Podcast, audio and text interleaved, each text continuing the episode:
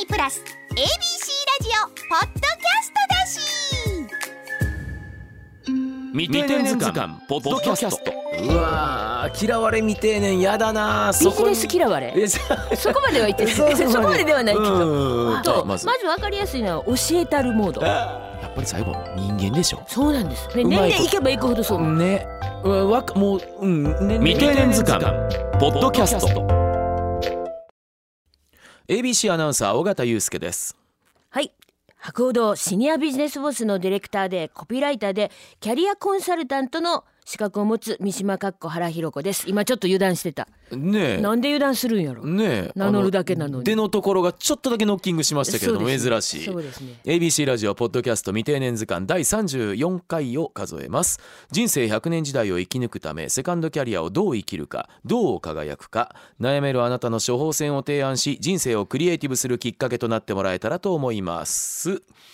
毎週水曜日新作を配信していますがさて三島さん本日のテーマは何でしょうかピーポーピーポー発見嫌われ未定年の法則ということで底のけ底のけ未定年警察が通るうわー嫌われ未定年やだなそこにはじ入りたくないなあのここのポッドキャストでもね、んあの愛され力が大事だとか、はい愛され力の着ぐるみが欲しいみたいなことで、はい愛されることが未定年時代に大事って話を再三再三再三再四うん再三再四お伝えしてきたにもかか変わらずわらわらといますか嫌われ未定年が愛されと嫌われの線引きって何なんでしょうかねいやそれはもうね私はね、嫌われ力の対価です ね。もうあそ とにかくねそうなんですええもう私も女 とああのやいや言えるくらいいやいやいやいやあのもう嫌われるのは本当に特技でありもう名人ですよ。 いやは実はああ言ってますけどその辺に嫌われてませんからねよかったあれはあのーオンエア上の嫌われ役を勝って出て演じてる向きあるんで私からしたらめちゃめちゃ可愛いところありますもんビジネス嫌われえじゃあそこまでは言ってないそうそう そこまでではないけど。うんあいやそれでねあのやっぱり嫌われ方っていうのははすごくきわかるし、うんあと広告会社っぽい言葉ですか,、うんもしれないですけどインサイトなぜそこに至るかの精神構造というのが、うんうん あるんですあよるねん。ですでねでその嫌われ未定年そこにちょっとね今日はメスを入れたい嫌われ警察的には。多分ですけれど嫌われ未定年の方はなんで自分が嫌われてるかもわからないしえーえーっとどうやったらそこから脱却できるかとかも分かってないと思いますよ。あーいいふりをやえしかも果たして自分が嫌われてるってことにも気づいてないんじゃないですか。そうなんですよもうね問題それが怖やい怖いんですだからよ。自分もそうちゃうかとか思うと怖くて仕方がない。うんまたま た。またやめてそのうんまたまたガが。ッチさんはいや大丈夫でしょいやいやそんなことないですよほう。そらそらみんな等しく危険な因子分子を持ってると思いますよ。そうなんですよ50代に多く見られるそうでしょ嫌われ未定年悪気なく持ってると思うんですそうみなんんでなすよでねなぜまあどういう現象かっていうあとままずず分かりやすいのは教えたるモードでえー良かれと思ってる人が多いと思うんですよ研修とかねガッチさんとかの場合やあったらあります、ね教えなきゃならないそとこれろあはりもまうすおもん仕事だからお仕事ですよだからそれあかん言われてどうせっちゅうねんってことそれは別にいいんですよね研修はいいんですいいんです研修はその平場で研修以外平平場 で平の場で誰も望んでないのになぜか私教えられてる、でねなんか教えてしまってるついなるんですよでねそれを阻止するのはちょっと覚えてたらいいのはねもう昔話やめとくあそれはあの意識しといた方がいいですもようね昔はなって言ったら、うんうんうんその後に続く目的語は教えたるなんですよ。 これもう間違いない。でもうね、はいどうやったら嫌われるかのノウハウは、日本で三分の指入ります。そんな自信あるんですか自信あります。あええ昔話してしまうわけですかしないようにしてま すよ。しなんかし特に仕事ではもう絶対しません。おじゃあまず一つほら危機回避できるじゃないですかだって一応客観的に見えてるわけじゃないでです私かは一応もうあの絶対ダメあの脱獄してしてあのその嫌われ嫌われまくって一応まあ構成したつもりですけどわかんないですよでもね あつもりやあれねあれね構成したつもり人間ってね構成したと思ったらやっぱりついねあるでしょって聞きますよねあるんですよでね私の場合はねもう毛穴からね嫌われエキスが出てて出てんのもう持って生まれた親の代からあー DNA レベル DNA どもう父もそうだったんで、ね、えそんなん分かるんですか子供からして。いやだって自分もこうやっぱ嫌やなって思うじゃないです いやまかあまあそれ子供からしたらあれですけど同僚からとかしたら分かんないでしょ先輩後輩からしたらお父様も、ああまあまあそうですけうんど、それは見てないでしまょ、あ、まあそれでもいろいなんろかあわっかるて、んですかその DNA レベルで嫌われてるっていうねあの、 はいそういうことなのではい本当わかるんですよ、どうやったら嫌われそしてその真相心理は何なのか何が原因でそうなるかっていうことはね本当にわかるんですね。でまず人昔話はダメとにかく昔話やもめうときましょう教えたるモードになるし、はいそれと命令ね当たり前ですけどあーこれパワハラとかねあー言われてるご時世でまだ言うこと聞けやモードで命令はすすだいぶ減ってきたんじゃないかと思いますけれどもねでもでももうあの嫌われ未定年警察のあー私としてはあるありますもかうあそりゃ言うこと聞けやモードにうんなってしまうっていううんでそのうん年下とかね部下はお首にも出しませんよあやっぱり不愉快を。やっぱりその辺偉いですねそうですよもううん Z 世代とかねもうバカにしたらいけないぜですよ本当にねあの下の頃は大したもんですよ顔に 出さない出さない言い返さないでもそれがはっきり言って一番怖いんですよそうですようん、まだ出る方があれって気づく気づくからきっかけになるわけですもんねだから怖いんですそれ怖いよ、でガすねタさん。だからそこをねやっぱりちょっと注意して、うんうんうんまずは昔話せんようにするだけでね、うんあの全然大丈夫だし、はいそれとあとね感謝ですよね。感謝はい50代、まあ、のありがとう今まで仕事できたことに感謝ですよ。うんでね私の個人的な話ちょっとだけさせてもらうとね意外な人が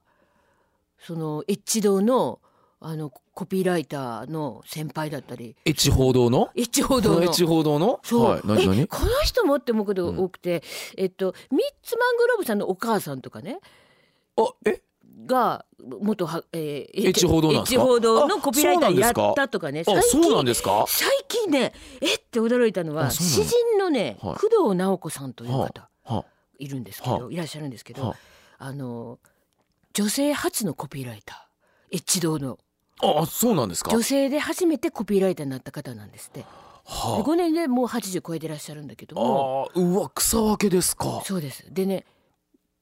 ちょっと泣いていいですか。うんもう泣いてください あの ね、こえういう方が道を開いてくださったっていう感謝の気持ちがね。うんそれでそのまあエッチ堂のコピーライター3年で辞められたっていうんですけど、うんうんうんその3年がすごく濃かったと私は妄想するんですよ。ううだってね、女性初って言ったらね、やっぱり物珍しがられたりとか、まあねその時代やったら女のくせにとか思われてたと思うんですいよや。ー間違いないでしょうそこを乗り越えてそしてだってだってまだ雇用機会均等じゃなかったんだからいやいやもうだ全然つまりはいろんなものが均等じゃないはずですもんねそうなんですよそうなんですよでそこを乗り越えてうわ道を開いてくださったと思うともう感謝の念が興味深いわこんな出てどんなコピーをねどういう媒体でされてはったんかってそうでねすそうですうんだからもう下手したらだからテレビとかないとかいう時代でしょまだないでしょうねねえ自分の親世代の方なんでラジオだったりそうなんねですよだからうんすごくその活今字だったりあの才能をの翼をはためかせられてる方っていうのがここう辿っていくとあの会社の大先輩やったっていうことでねあ意外と知らずにってことなんですようそうねだからそういう方の存在をねうね、ん道を開いてくださった方の存在うをん知ると感謝できるだろうなと。なるほどそうすると日々のその 教えたるモードとかね、そういうこともちょっと抑制されるんじゃないの下手したら教ええたるモードの、まあ、私たちも含めてはわしが切り開いたんやぐらいに思ってる可能性ありますよねで。すよ、うんやばいですやばいです。うん、わしがフロンティアやいうねそうなんですよ、うんでねなんでそういう気持ちになるかって言ったらもう理由はねいいだとはっきりしてるんですよ、うんやっぱり定年そして定年後が不安だからあそうなんですかやっぱり不安だったりあ不安と焦りっていうねあーそこですよそこ虚勢張っちゃうんだそうです不安と焦りがあるからそれでそれが原因で あの自己肯定感っていうのをやっぱり教えたるモードになることでそこで保たれるっていうね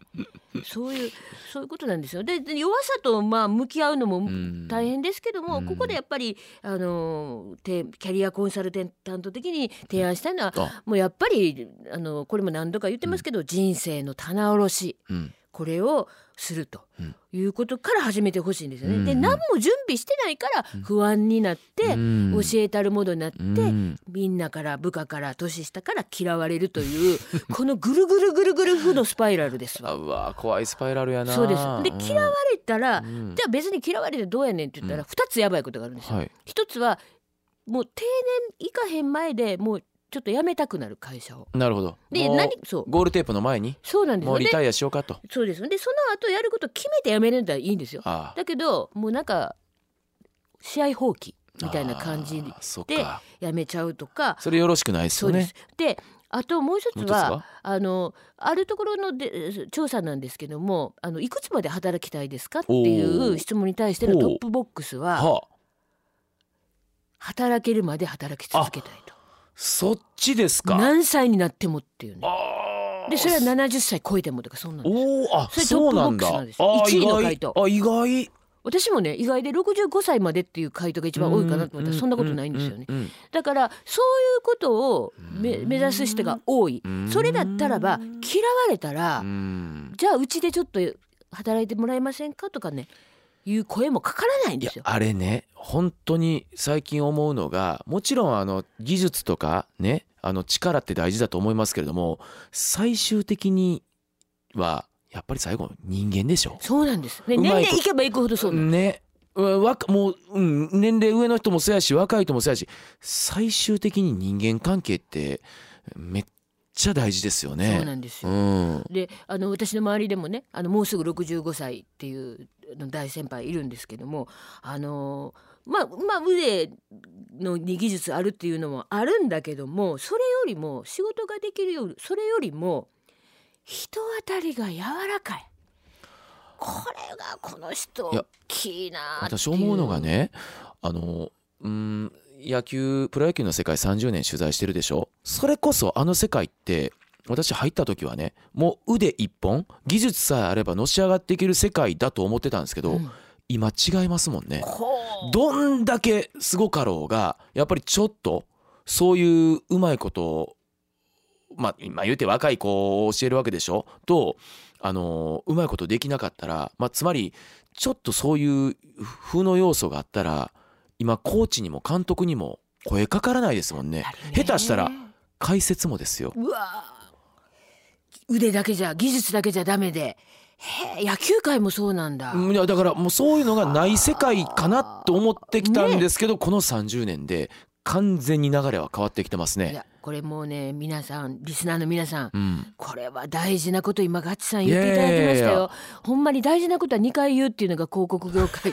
あるんですけどはあこれはやっぱりこう にそうなんですかね人間力人人柄を磨いとくってい うね人柄改造ですよ、はあ今、はあ未定年こそやらなあきませんよねで、はあさっき言ったうちの先大先輩もね、はいやっぱりよそから声かかるんですようち来てくれっつっえて。うまいことやる人人当たりがね,、うんあそのうもですちよねろそうですよねんあの腕そうもいいけど、うん人当たりの柔らかさでやっぱり声がかかるんやなって最後はこう並んだ場合はそれはもちろんそうなりますよ絶対ねそうですよね並んでなくても僕は逆転で